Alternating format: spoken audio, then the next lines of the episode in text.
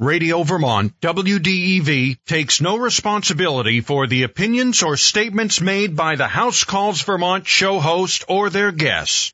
The information provided during the House Calls Vermont show is offered only as a public service and should not be used as a substitute for obtaining any professional advice from a licensed professional. Our house in the middle of our street. Our WDEV presents House Calls Vermont with hosts Jim Bradley and Chris West.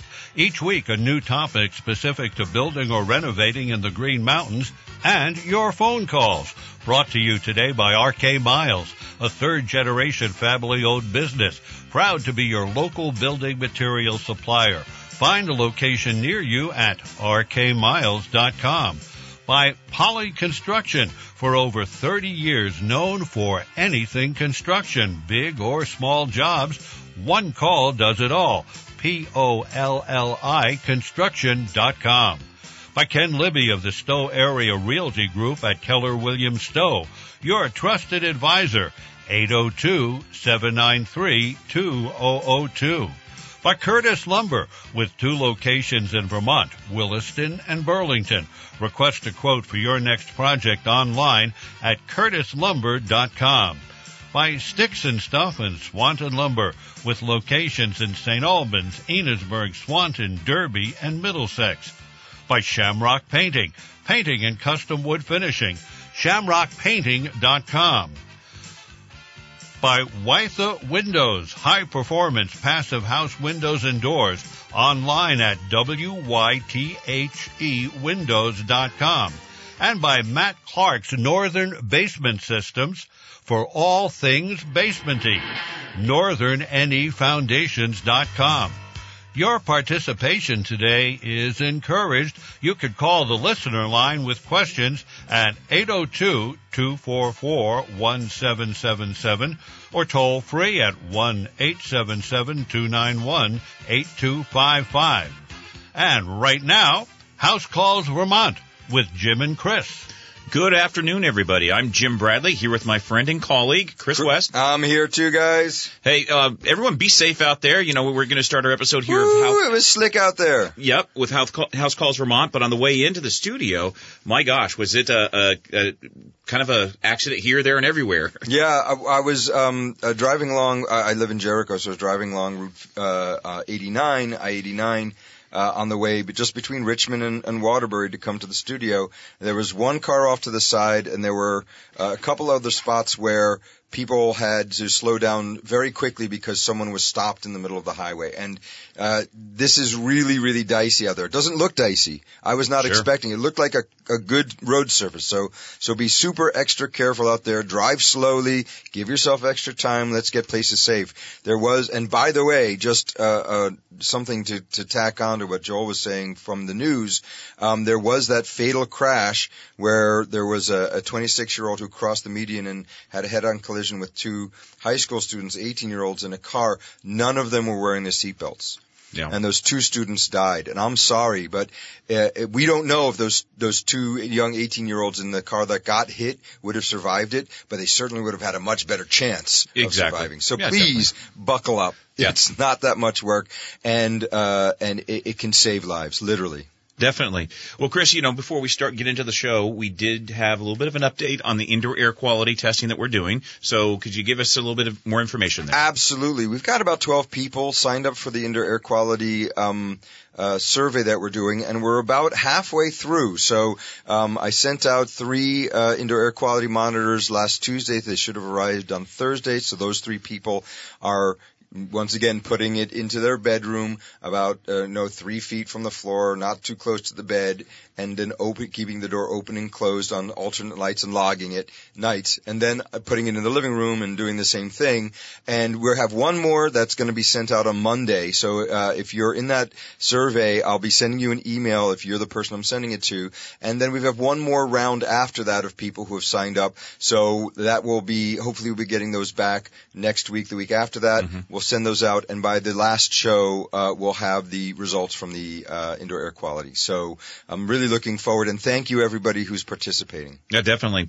On today's uh, show, one thing we wanted to get into um, is the fact that, my gosh, things are kind of upside down and downside up in our, in our real estate market, but also in several other areas uh, throughout our nation. And one would have thought that by shutting down so many things in our country for a period of time, and now the subsequent material shortages, the supply chain issues, um, The fact that every builder is booked out to 2023. and, and the cost of materials. You, Yep. you, now mortgage rates are starting to come up. You think that would have suppressed the real estate market, but and, and slowed things down. However, it's like somebody just put it into overdrive. Especially here in Vermont. I mean, things, Yes. there are certainly markets that are seeing, that are hurting, but it's not our market. Our market is, uh, you know, 30, 40% above, uh, what it was months ago. We'll get the actual numbers from our guests once we have them on, but, uh, things are nuts out there. They definitely are. So you, you may be considering, as spring is coming along soon, um, that you may want to look into selling your home or buying a new home,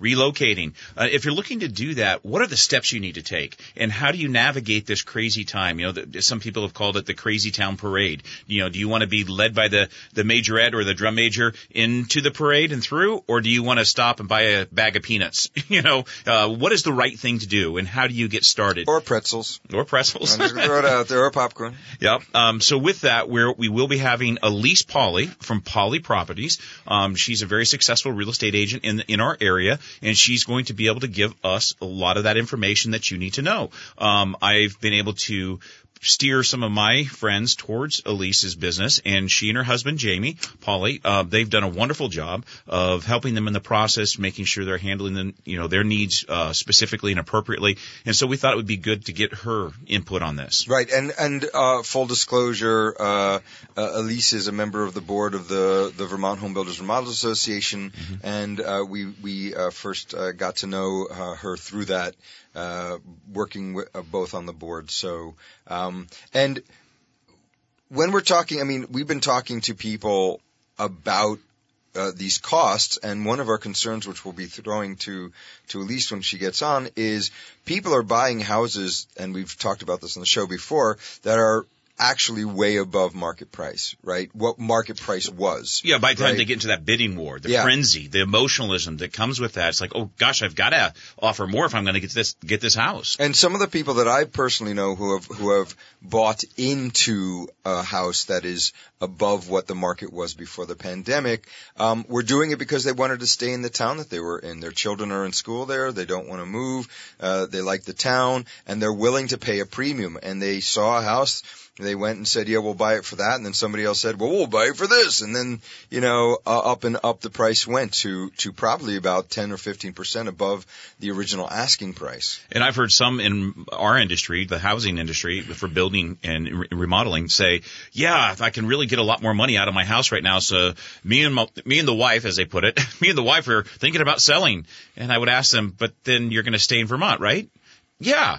But then you got to go buy somebody else's house that's potentially priced up there. Yes, exactly. I mean, if you're planning on selling your house in a good market in Vermont and then moving to Texas, you might, you probably will make out, right? Or Sure. or North Carolina. I have a, a number of friends who lived in Vermont and then moved to North Carolina as they retired. Um, that is a move that makes sense as far as you know upscaling the amount of of equity you have to to invest in something. But you're doing a, an even trade here in this market. There's nothing if you're just selling in the Vermont market and buying in the Vermont, market. y we would recommend waiting and just seeing what's going on with this volatility. But we'll see what Elise says when she gets on. Yeah, and another pressure that we're seeing is when people from out of state Yeah. who might be living in more expensive areas think that when they come here, hey, that price isn't that bad, and they'll put more money on top of the the asking price, and that puts a lot of Vermonters out of the, that that that actual potential for buying that property, and so that becomes another stressor on the market. So all these things just make it, like I said, the crazy town parade. You know, how how are we going to get into it if you need to? How are we how are you going to sell? Do you submit to that emotionalism or do you say let's take a step back and do this a little bit more effectively and having the guidance of an effective realtor can really help you out in that process. Yeah, and as a state, we've done a very bad job of making sure that Yeah, but there's a huge complaint. Anytime you have a discussion about the workforce situation in Vermont, you're always going to start talking about it's too expensive to live here. Okay, if it's too expensive to live here, and the only people who can afford to buy houses here are people from Boston and people from Rhode Island and New York City because they actually have a lot of extra cash.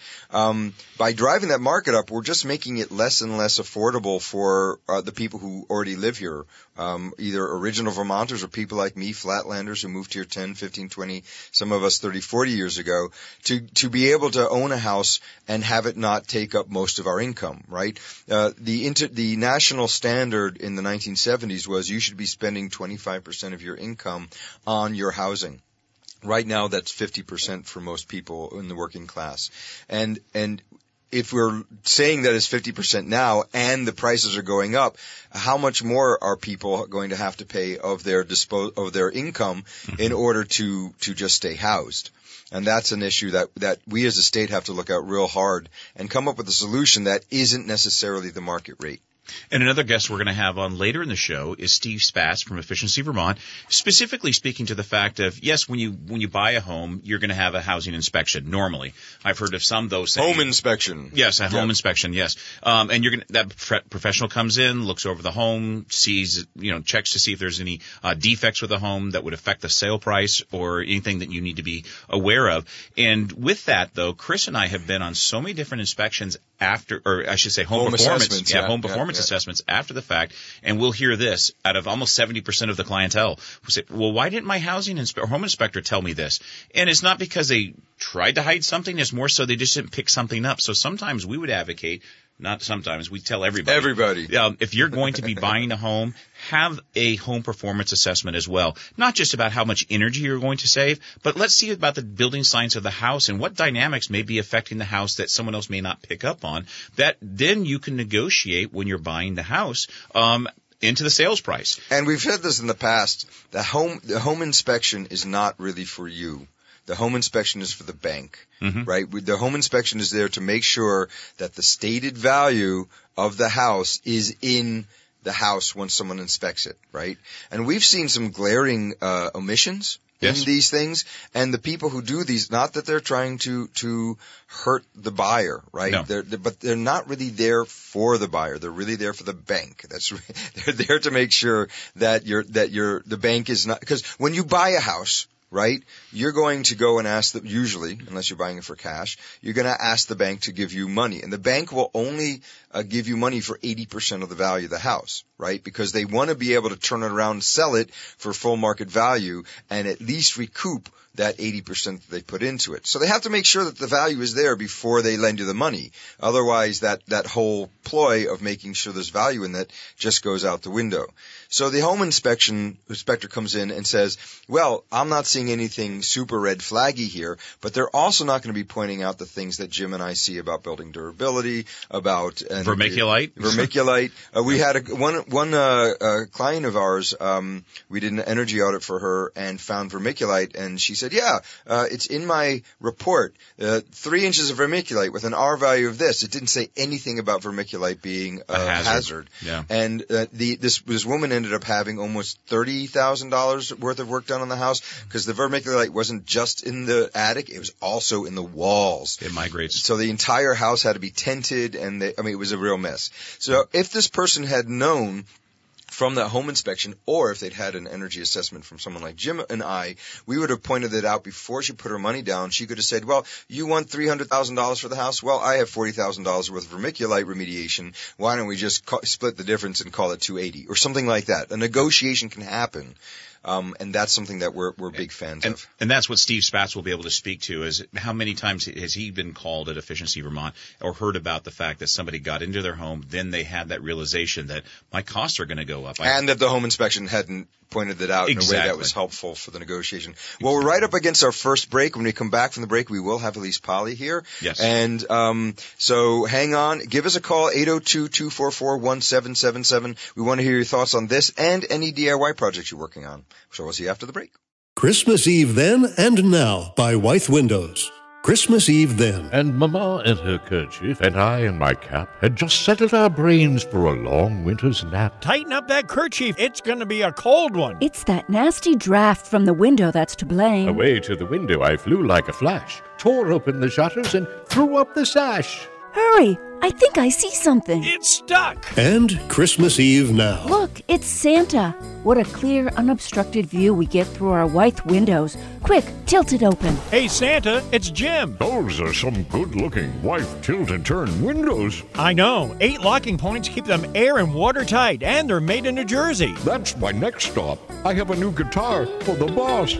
I heard him exclaim as he drove out of sight. Wythe windows for all, for a house cozy and tight. Wythe Windows, high performance passive house windows and doors. Online at wythewindows.com.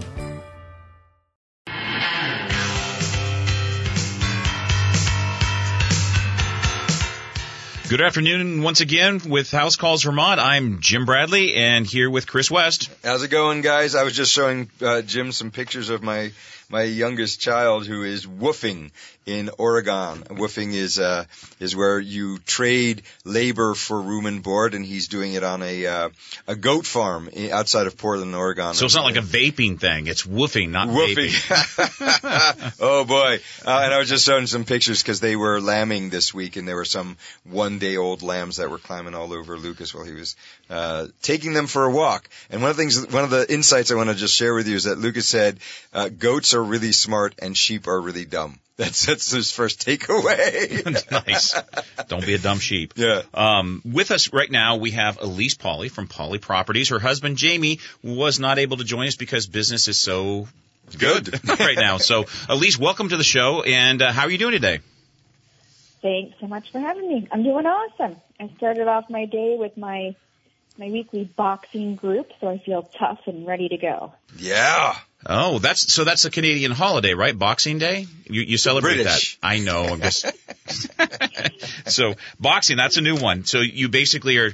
Uh, do you do you share that with your clients? Do you ever have any of those in there with you to, for one of those workouts? But- I've met clients boxing. wonderful, wonderful. As have I. Well, not boxing, but doing other sports. I have also met met clients. Well, welcome, wel- welcome, Elise. It's really great to have you on. and and basically right now, Elise, the national housing market. This is what we're seeing is is a crazy situation for so many.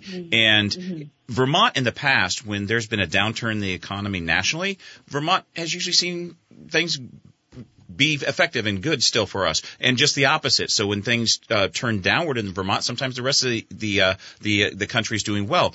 Right now, with respect to Vermont, how are we faring when you compare things nationally? What are you seeing out there?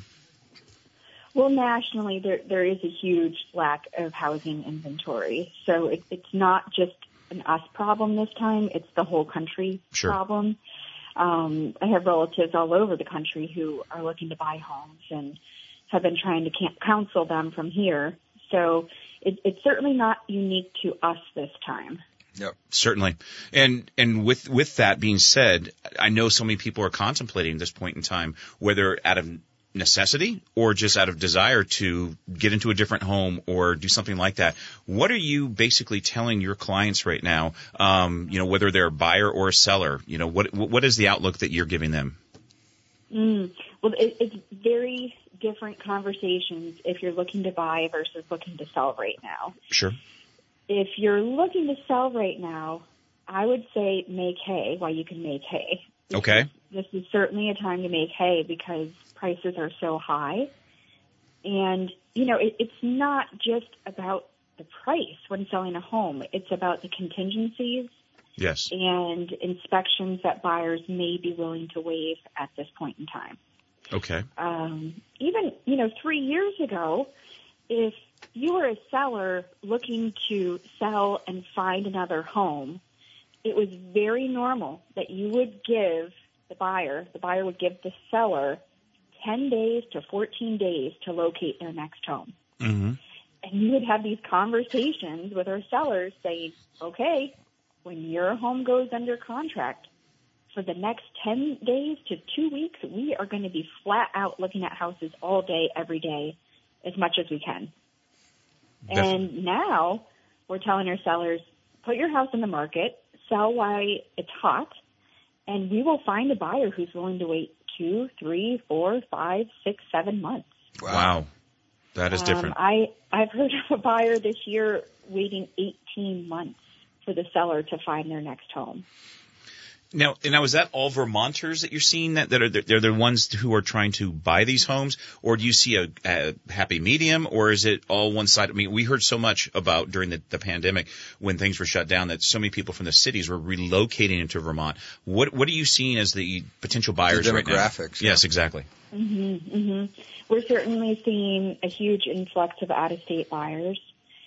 We had four families relocate here this year from California alone.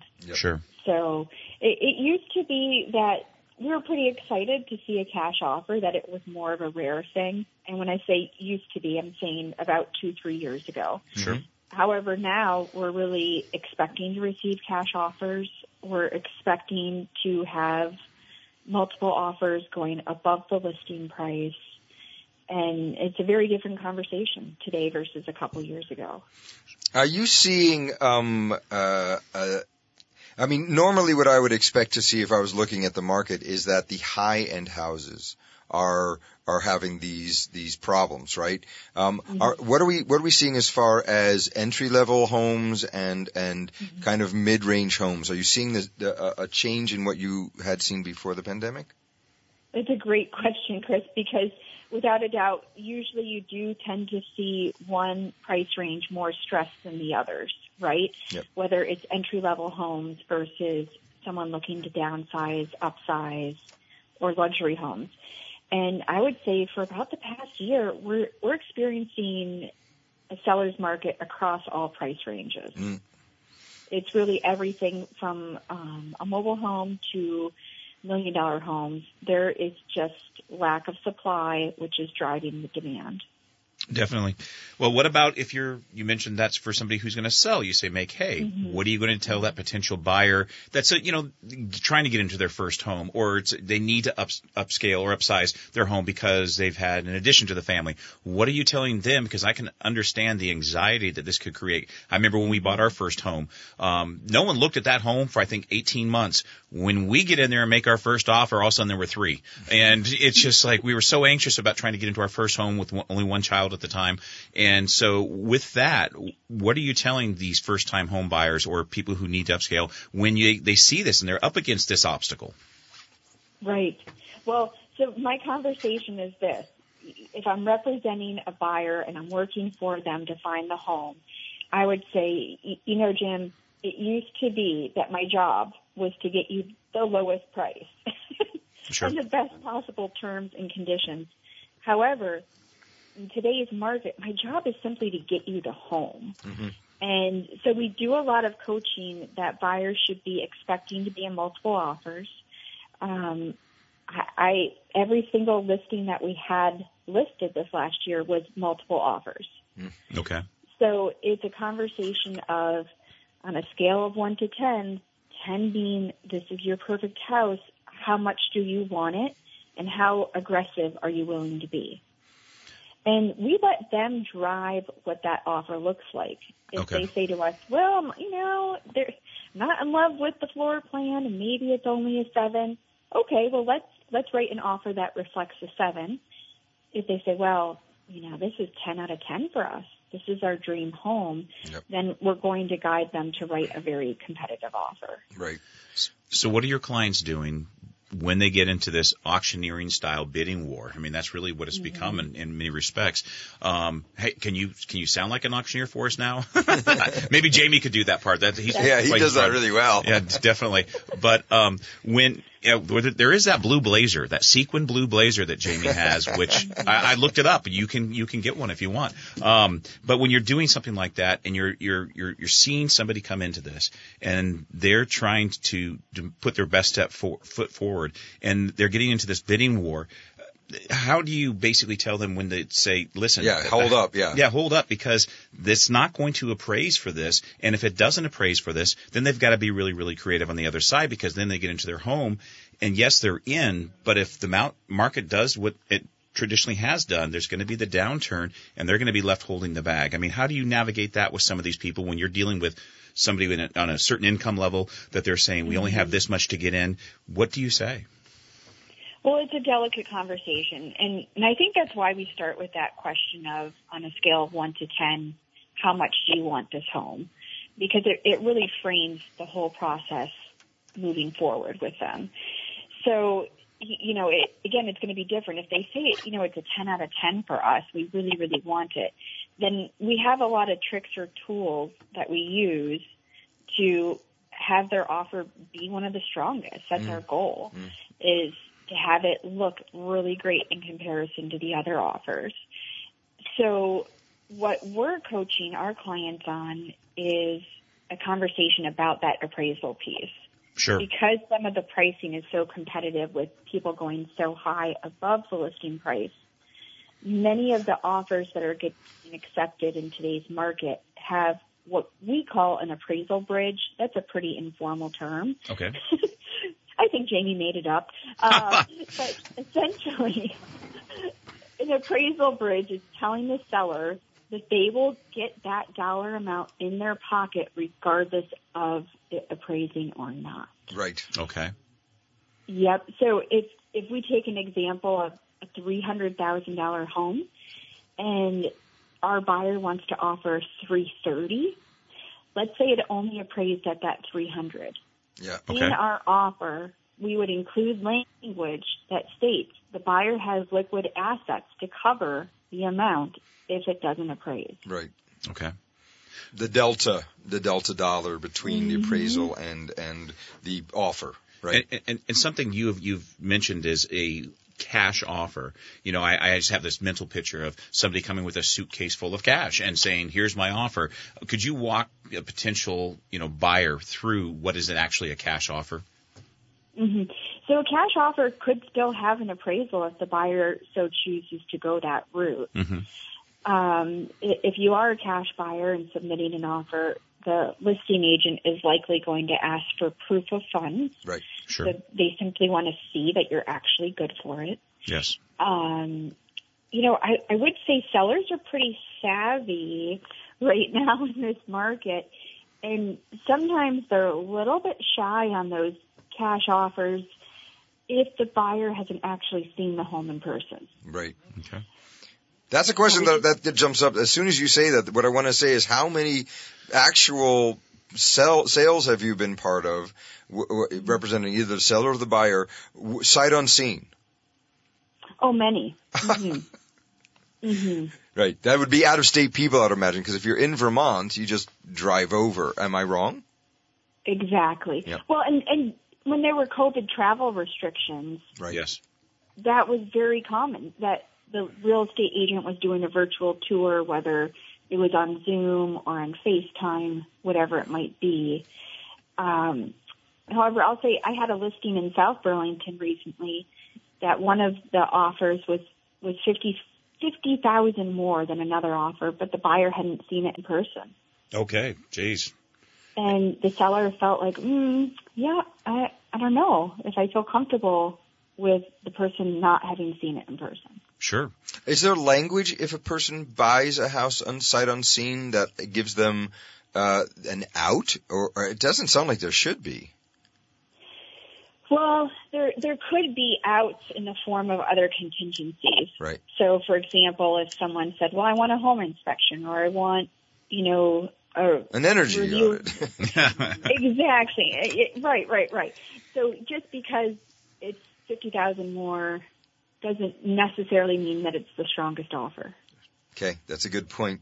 Um, have Have you seen any uh, changes in the interest in people buying land to to bu- to build on uh, compared to before the compa- the uh, the pandemic?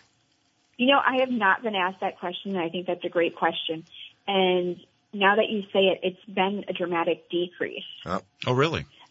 hmm And I mean, I, you know, years ago, so many wanted to build and buy land. And now I think people are just hearing so much about the build process and material costs going up. And it might feel a little bit on the overwhelming side. Yeah, I mean, there's no. We talk about it all the time on the show. The the uh, you know you're going to build a house. There are contingencies in their contracts about we will cover an increase in in material cost to this, but above that, you you know the the offer needs to be increased to cover the cost so that the builder is, is not you know losing money on this. And uh, oh, no, and you're right. We also uh, most of our builder friends are are well into 2023 at this time, and we haven't even gotten to spring of 2022 yet. Exactly. So that that pressure, I can see how that would have an effect. Uh, it would be nice as a, a person who likes to buy property and build uh, houses to see that reflected in the price of of property available. But uh, I, I haven't seen that. What, what's your what's your take on the the price on on land at this point? Well, it, it's just so limited. I mean, obviously it depends on where you're looking to purchase land, but people, you know, we, we saw a big uptick in people wanting more acreage Right. through COVID. People want Sure. more privacy. They don't want to see their neighbors as much. They want to feel that they're somewhat protected by their land and their acreage. Yep. Um, so with that, you know, there's not big chunks of land frequently in Vermont anymore.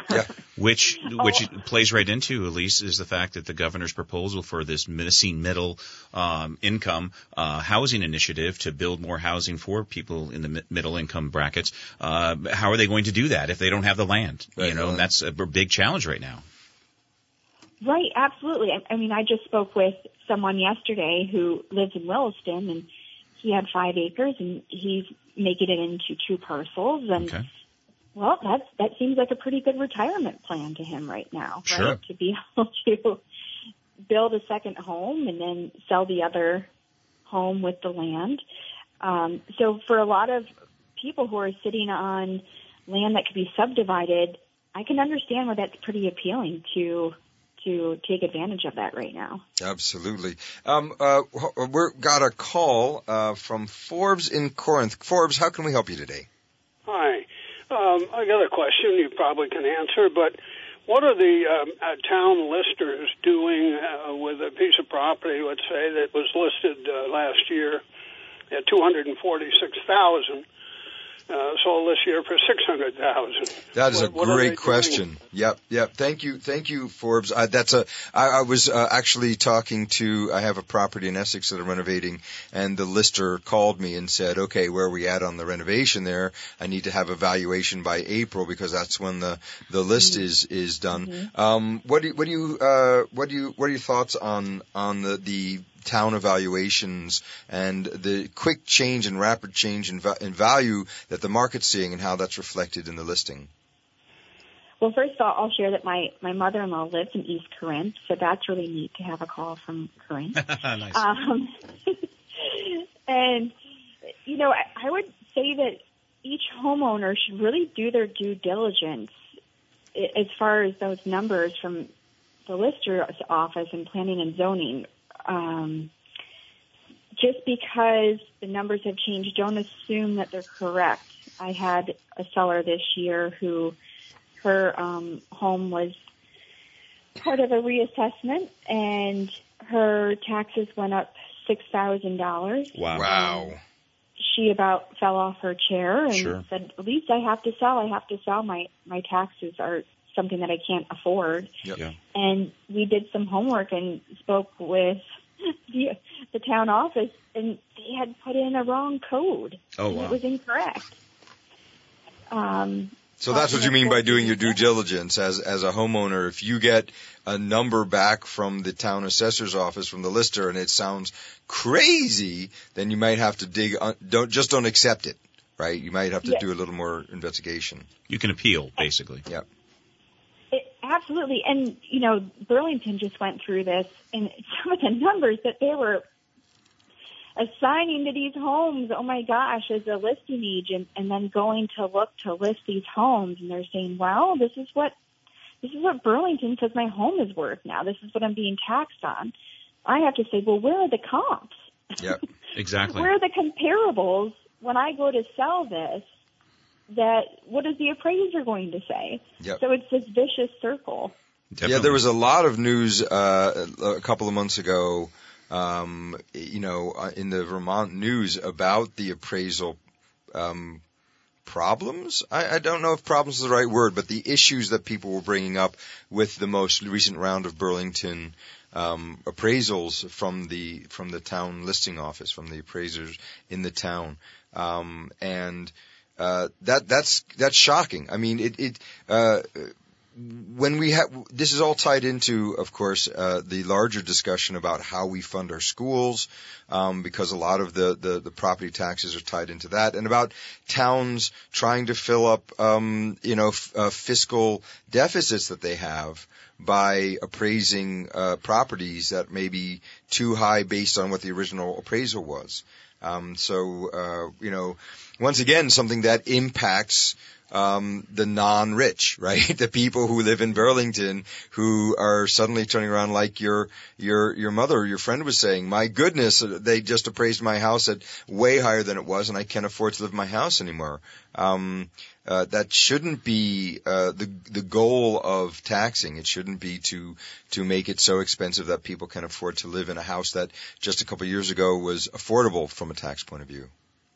Absolutely. Yep. You know, one, one question that comes to mind, and you've heard this often, so I'm going to kind of put you on the spot a bit here, Elise, is the fact that some people will say, why do I need a realtor? If I'm going to sell my house, it seems mm-hmm. like I could just do it all by myself, which some people who have done it and are familiar with the paperwork and have, have trained themselves, yes, they could. But what is the value that a realtor is going to be able to bring, and why would you say, hey, listen, you should consider a realtor to help you during, especially these times, but even normal times with everything that's involved? Mm-hmm. You know, what, what would you say to that, Elise? Well, there's a lot of reasons, in my opinion. Sure. So, first of all, there's there's a liability issue. So, do you really want to take on that liability risk of doing something that maybe you've only done once or twice in your life? Sure. So, I have plenty of people who say to me, "Well, I sold my house myself 15 years ago." Okay, so you did that one time 15 years ago. I am doing this daily, seven Yes. days a week. And I really have my pulse on the market as far as what strategies are being used. How high can we push your listing price? Sure. What contingencies can I negotiate for the buyer to waive? So there, there's that knowledge piece. Um, I'll, I'll share with you. I had one time thought about selling my car. Yep. I saw real estate. Oh, I'll sell my car. And my husband said, Do you know anything about cars? And I said, No. I don't know anything about cars. He said, Well, maybe you shouldn't be the person doing that then. Yeah. I thought, Oh, he's right. I really don't truly have experience in this and I'm not knowledgeable and why don't I give this to an expert? Yeah. Well, to that end, you know, or, or to, to bolster that, I should say, um, the friends that I sent your way, uh, two elderly women that were um, selling their brother's house who had deceased. Um, they had gotten some advice from somebody from out of state who didn't know the market, and I thought this would be a great fit that you would be able to take care of them. And they were concerned about some of the the cost having a realtor involved, but I do know that by helping them navigate through even some challenging things with the home that needed to be repaired, they came out on top with the the final purchase price that more than paid for any fees that you were going to have uh, assessed towards them. And so it was a win-win all the way around as far as we saw it. Right, and and I, I hear that a lot. I hear from people who decide to do it on their own. Oof, I would never do that again. That was so much more work than I anticipated. And I think they don't anticipate the number of phone calls and texts and emails and questions and organizing showings and the paperwork. It, it it's just a lot of work and it is very seven days a week. There there isn't on and off hours for it. Sure. I wonder what that's like. yeah. But uh, the one thing that's uh, of concern, uh, if if I was going to sell my house, now granted, you're saying Elise that the seller is in the driver's seat in a lot of this right now because the market is not uh, the way the market's going. But I'm also thinking that it's it's so hyper accelerated that you may need to shower the house, but you don't need to use soap almost to get it to be attractive to somebody. um, you know, so Lipstick on the pig or not, right? Exactly. So in normal times, well, where's normal? But you know, there's a certain process that you would walk through for the curb appeal and how you'd market it using the internet, social media, everything else. Um, how does you know even staging the home? How does how was that true before? How how true is that now? And what would you recommend people who are looking to sell their house either by themselves or through a real estate agent? What are they? What should they do? Yeah. That's a great question. So we are we're still doing the whole kit and caboodle, quote unquote. Sure. So with our clients, we still recommend the cleaning, the home staging, the professional photography. I do find that our listings tend to sell quicker than the average agent and for a higher dollar amount. Great. So I don't think just because it is a seller's market that you don't clean and have your cereal bowls out on the counter and there's toys everywhere. or what your dog left on the floor that shouldn't have? Yes, I've, I've been in one of those homes. Yes. So for the most part, we're sticking to that tried and true method. It's worked for us for years and it continues to work for us even in the seller's market. But that being said, there are some unique homes which are, I'm going to say, needing a lot of work, Sure. which we are recommending to go to the market as is. As is. Okay. Okay. We've had a few of those listings this year, and in those homes, for example, the house might need the hardwood floors refinished, and a new kitchen, and updated windows, and updated bathrooms. At that point, I like Jim's quote, but my quote is, we're not going to put lipstick on the pig Yep. on Okay. that one. Yeah. it's just probably not necessary. It's going to end up costing a lot more than the return will be. Um, so we really take it case by case, depending on the home. Well, so often when we get into a remodeling situation, a client will ask, "Well, how much will this particular project add to the value of my home?" Dovetailing from that, it, when when you're advising your clients, what are the the things from curb appeal, which is not just the outside of the house, it's also how does it look inside? Because now the curb is The not- inside curb appeal. Yeah, well, because it's going to be on the internet. You're going to be taking photos That's right, of everything. right. So, what are you, your, what are your recommendations to best make the home presentable, or that to add the most value when somebody's looking at the, this home for purchase? You want it to feel more bare than is normal, to be more empty, um, void of knickknacks, personal belongings, photographs. As much as possible, you want to pare down. We simply call it pre-packing. You're Okay. moving either way. Sure. So, you know, if it's in the winter, do you really need all your summer dresses in your closet? Mm, probably not. Huh. And if it's in the summer, do you really need all your, your winter sweaters out in the closet? So to think about those things that you're not using this time of the year, whenever you're listing, pre-pack them. You know, all the books on the bookshelves and and those things that you don't necessarily use every day. I, I would put them in a box in the basement or the garage. Um, some people were worried about having a garage full of boxes or a garage, you know, basement full of boxes, and Sure. and buyers don't mind. It just shows that you're motivated and that you're prepared and ready to sell your home. Yeah. Excellent. Um, one of the things that I was looking into a, a while back um, for our volume analysis of, ener- of houses we're doing energy assessments on is a product called Matterport. Have you heard about this? This is so. Have you used that at all? Uh, just so that for the, for the audience, Matterport is a scanning camera that you bring through the house and takes detailed um, images that you can then uh, do a virtual tour through. you can just walk through it. Yep. Um, have you had any experience with that technology? Yeah, absolutely. We we do have our photographer who owns one of those cameras, so we can absolutely use that on our listings.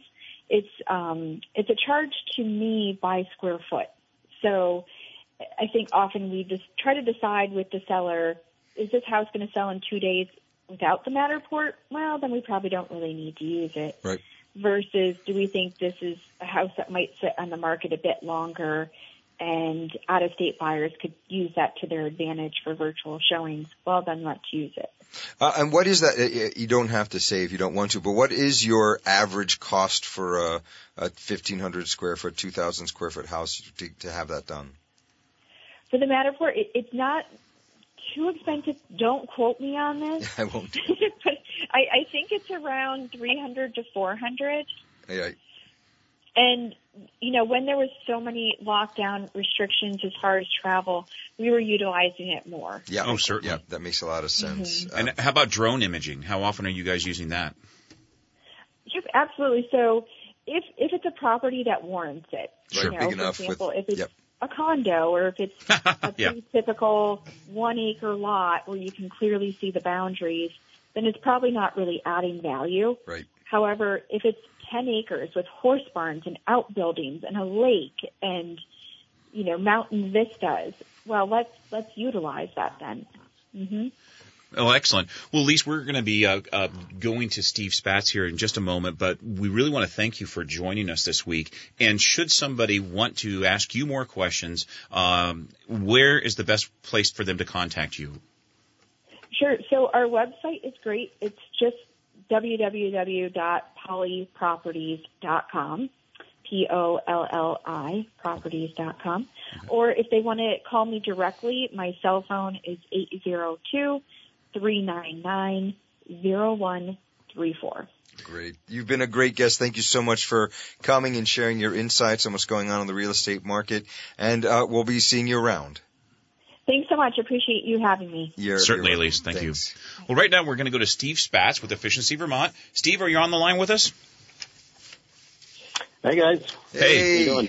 we're well. Doing well. Speaking of uh, m- moving in, you recently did that yourself, correct? After a big home project.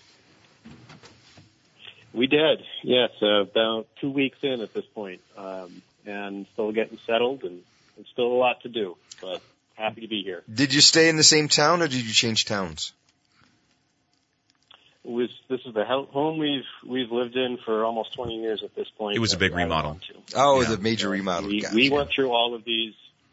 Yeah, we went through all of these real estate considerations over the past uh, 12 years or so since our family's grown, and we've wanted to stay in our community, and you know, seeing the property values in our town fluctuate in ways that were um, at times unattainable and non-predictable, but we've uh, we stuck with what we've got and tried to make it work best for us. Certainly.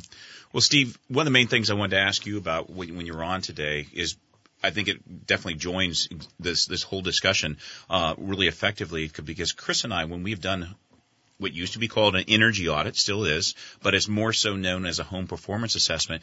Years ago, mainly we were being called because somebody wanted to save money on their energy bills because the energy costs were so high, which they're getting Mhm. up there again.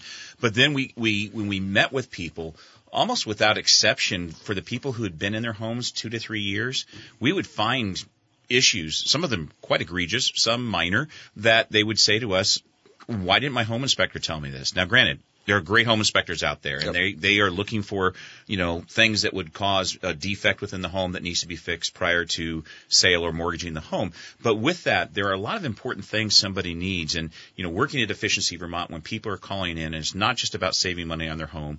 What are some of the stories that you're hearing when it comes to this that why that would basically bolster our position that not just a home inspection but a home performance assessment should be done on a home to catch some of these? And, and just to just to clarify, um, the uh, home and the home uh, uh, inspection is not energy based, right? That's not one of the things they're looking at.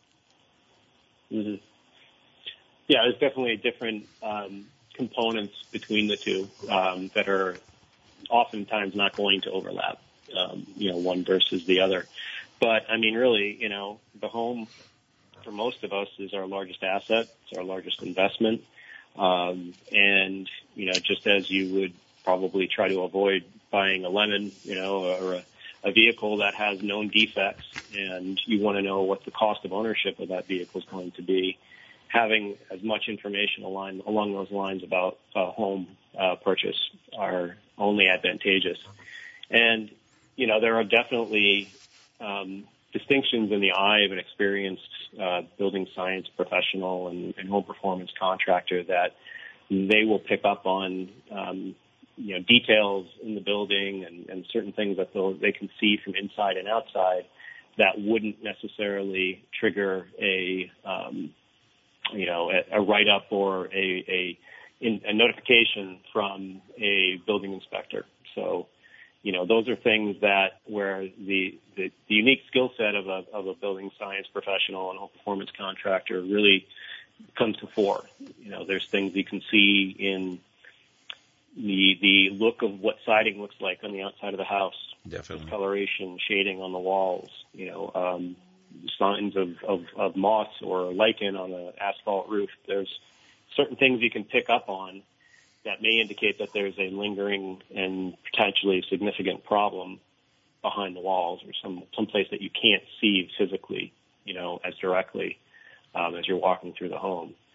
And the testing side of things really uh, is a huge benefit as well too. You know, it starts to put a uh, tangible, real um, uh, piece of the puzzle in play when you can start to see the impact and effect of a blower door test, an IR scan. You start testing the combustion equipment. You know, you can find out if there for some reason is a, a crack in the, the heat exchanger in a, in a furnace or a boiler that may Certainly. carbon monoxide into the home. And, you know, no, one would know that otherwise. So Certainly, and, it, and, it, consider. and it's not about you know hurting the purchase of the home in the sense of causing it not to go forward. It's more so allowing the potential buyer a realistic understanding of what the real costs are going to be to live in this home from an energy savings, but also or energy expense, but also hey, are there some other things I need to get taken care of that I need to negotiate into the purchase of the home, the price. Absolutely. And as Elise was saying too, you know, that from a buyer standpoint, you know, where does this stand on your scale of one to ten for being the perfect home and your commitment to it?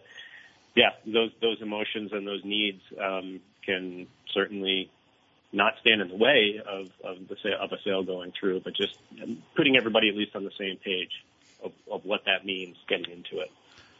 Are there any uh, stories that stick out in your mind uh, specifically of somebody after being in the home for a year or a winter that the aha, aha moment came into play that you could share? Uh, sure. Yeah. I mean, I'll, even for my own my own home, you know, within the first heating season that we lived in the in the home, um, we realized that the uh, furnace really had no return air coming to it, and it really didn't do much to heat the house. And we live up in the mountains, and we bought the we closed the deal on our home in, in the middle of uh, February, and there was four plus feet of snow around. So, you know, that was that was something that uh, we had to then work around a little bit, and caused me to start cutting down a lot more trees to feed to the wood stove. Sure. Um, there's there's certainly situations where you know you mentioned the vermiculite where people where you know homeowners have have purchased a home knowing that they they even bought the home with the intention of doing some major renovations to it and including work on the um, insulation and building envelope and then come to find out that there's a major obstacle in the way of them doing that that they had not planned and budgeted for. So um, furnace replacements you know heating system replacements that's you know that that can be a unfortunately not uncommon thing to to have strike after after buying a new home. Yep. Um, and comfort. I mean, really, a big piece of it is you can't you can't define comfort in the information that's on a listing. Yeah, you can't see it in the pictures. You can't see it. Yep. listed. Yep. Exactly. One thing, Steve. So those are some of the things you can start to get a better picture with um, when starting to do the analysis on the building envelope. Oh, definitely, definitely. One thing I, we've seen is during this time when people have been buying from out of state in in Vermont is they don't realize not just comfort, but you can't get there from here. So they buy some of these these uh, listings in towns that are in the middle of nowhere, and then they show up and they realize, oh my gosh, I'm just out in the field. you know, there's nothing around me, and they don't do the due diligence there. So certainly, I think getting this home performance assessment done, the, the things I found in in my house, you know, granted when I moved in there years ago, I did not have the knowledge of building science that I do, and just a simple corners that were cut that were never brought up to our attention. You know, like why was there black mold throughout the entire attic? Well, the reason why is because somebody thought it would be really expensive to buy that $14 wall vent from the bathroom fan and just throw up the, the, the vent from the, the main bathroom upstairs into the attic. And yeah, it caused health issues. It caused expense and it just was really unfortunate. So I think, you know, really we're sold on it, not just because we do this. It's just your interest would be better served if you're going to be buying a home to have this home performance assessment done because it's going to give you more than just energy savings as we're talking about. It's going to give you a realistic picture, picture as to how that house is operating. Yep. So health, safety, durability, you know, the things that if you're going to invest, you know, the, the substantial portion of your livelihood into, you know, retaining as an asset, then, you know, those are things to know ahead of time. Um, and, you know, this, this benefits, you know, they were talking, Elise was mentioning and you guys were talking about, you know, listers and, and the towns and what the towns are seeking from, um, you know, their, their property base is stable and valuable properties as assets for Yep. to you know support the tax base. And when you have buildings that are not in good repair and have a lot of hidden things that are you know tens to hundreds of thousands of dollars to fix that can be happening behind the scenes, quote unquote, within a wall or a roof or a basement over time. You know that it doesn't benefit the community as well as the the individual homeowner. Exactly. That deferred maintenance Yes. devalues the community's assets because all each one of our houses are temporary for us. We're unless we're burning these houses down when we Right. die, like some kind of you know Yeah. Viking ship. um, we're we're uh, we're we're passing these on to whoever's next, right? And um, it's important that we leave those in as good a shape as as possible for the future. Which is why Jim and I are always, and you as well, Steve, uh, all championing um, good building science in our new construction yes, so that those won't turn into the things we have to retrofit after four or five years and have those retrofits be done uh, following building science guidelines so we're improving the value of our housing stock um, and and I think that's that's a, a a message that we Yeah. share with Efficiency Vermont for sure. and Sure, and as later generations see the housing stock that we have now and see it hopefully within similar light as we look at the homes that were built in the 1700s and 1800s and early 1900s around the state that have so much character and you know are such an important aspect of our communities and our environment that we live in. You know, we, we want to see modern housing carry that same sort of value over time as well too. Exactly. So, Steve, if you can help our in the last uh, little bit that we have here, a little bit over, but uh, um, how would somebody go about getting in contact with an EEN contractor? Could you uh, help our listeners out with that? Sure.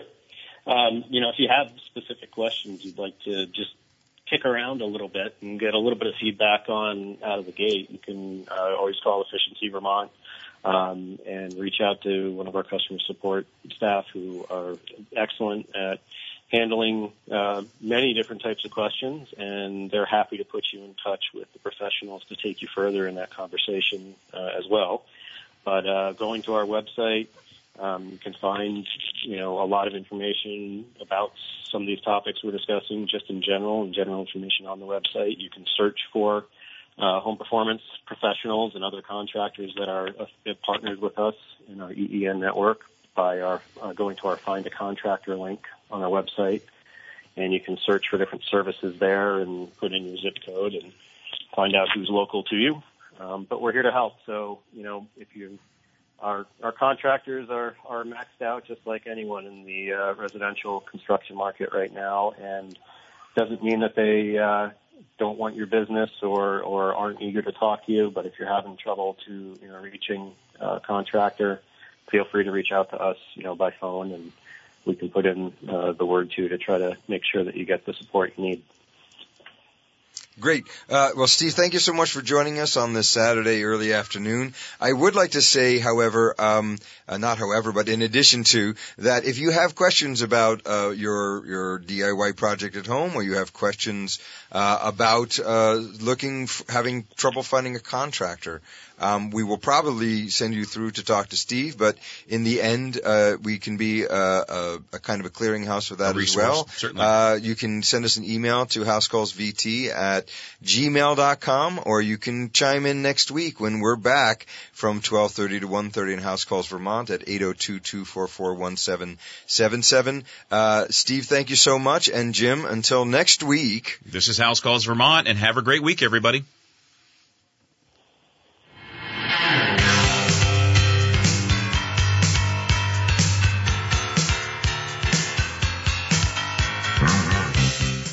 House Calls Vermont on WDEV has been brought to you by RK Miles, a third generation family owned business. Proud to be your local building material supplier. Find a location near you at rkmiles.com. By Polli Construction, for over 30 years known for anything construction, big or small jobs. One call does it all. P-O-L-L-I construction.com. By Ken Libby of the Stowe Area Realty Group at Keller Williams Stowe, your trusted advisor. 802-793-2002. By Curtis Lumber, with two locations in Vermont, Williston and Burlington. Request a quote for your next project online at curtislumber.com. By Sticks and Stuff and Swanton Lumber with locations in Williston and Burlington. Sticks and Stuff Swanton Lumber with locations in St. Albans, Enosburg, Swanton, Derby, and Middlesex. By Shamrock Painting, painting and custom wood finishing, shamrockpainting.com by Wythe Windows, high performance passive house windows and doors, online at wythewindows.com. By Matt Clark's Northern Basement Systems for all things basementy, northernnefoundations.com.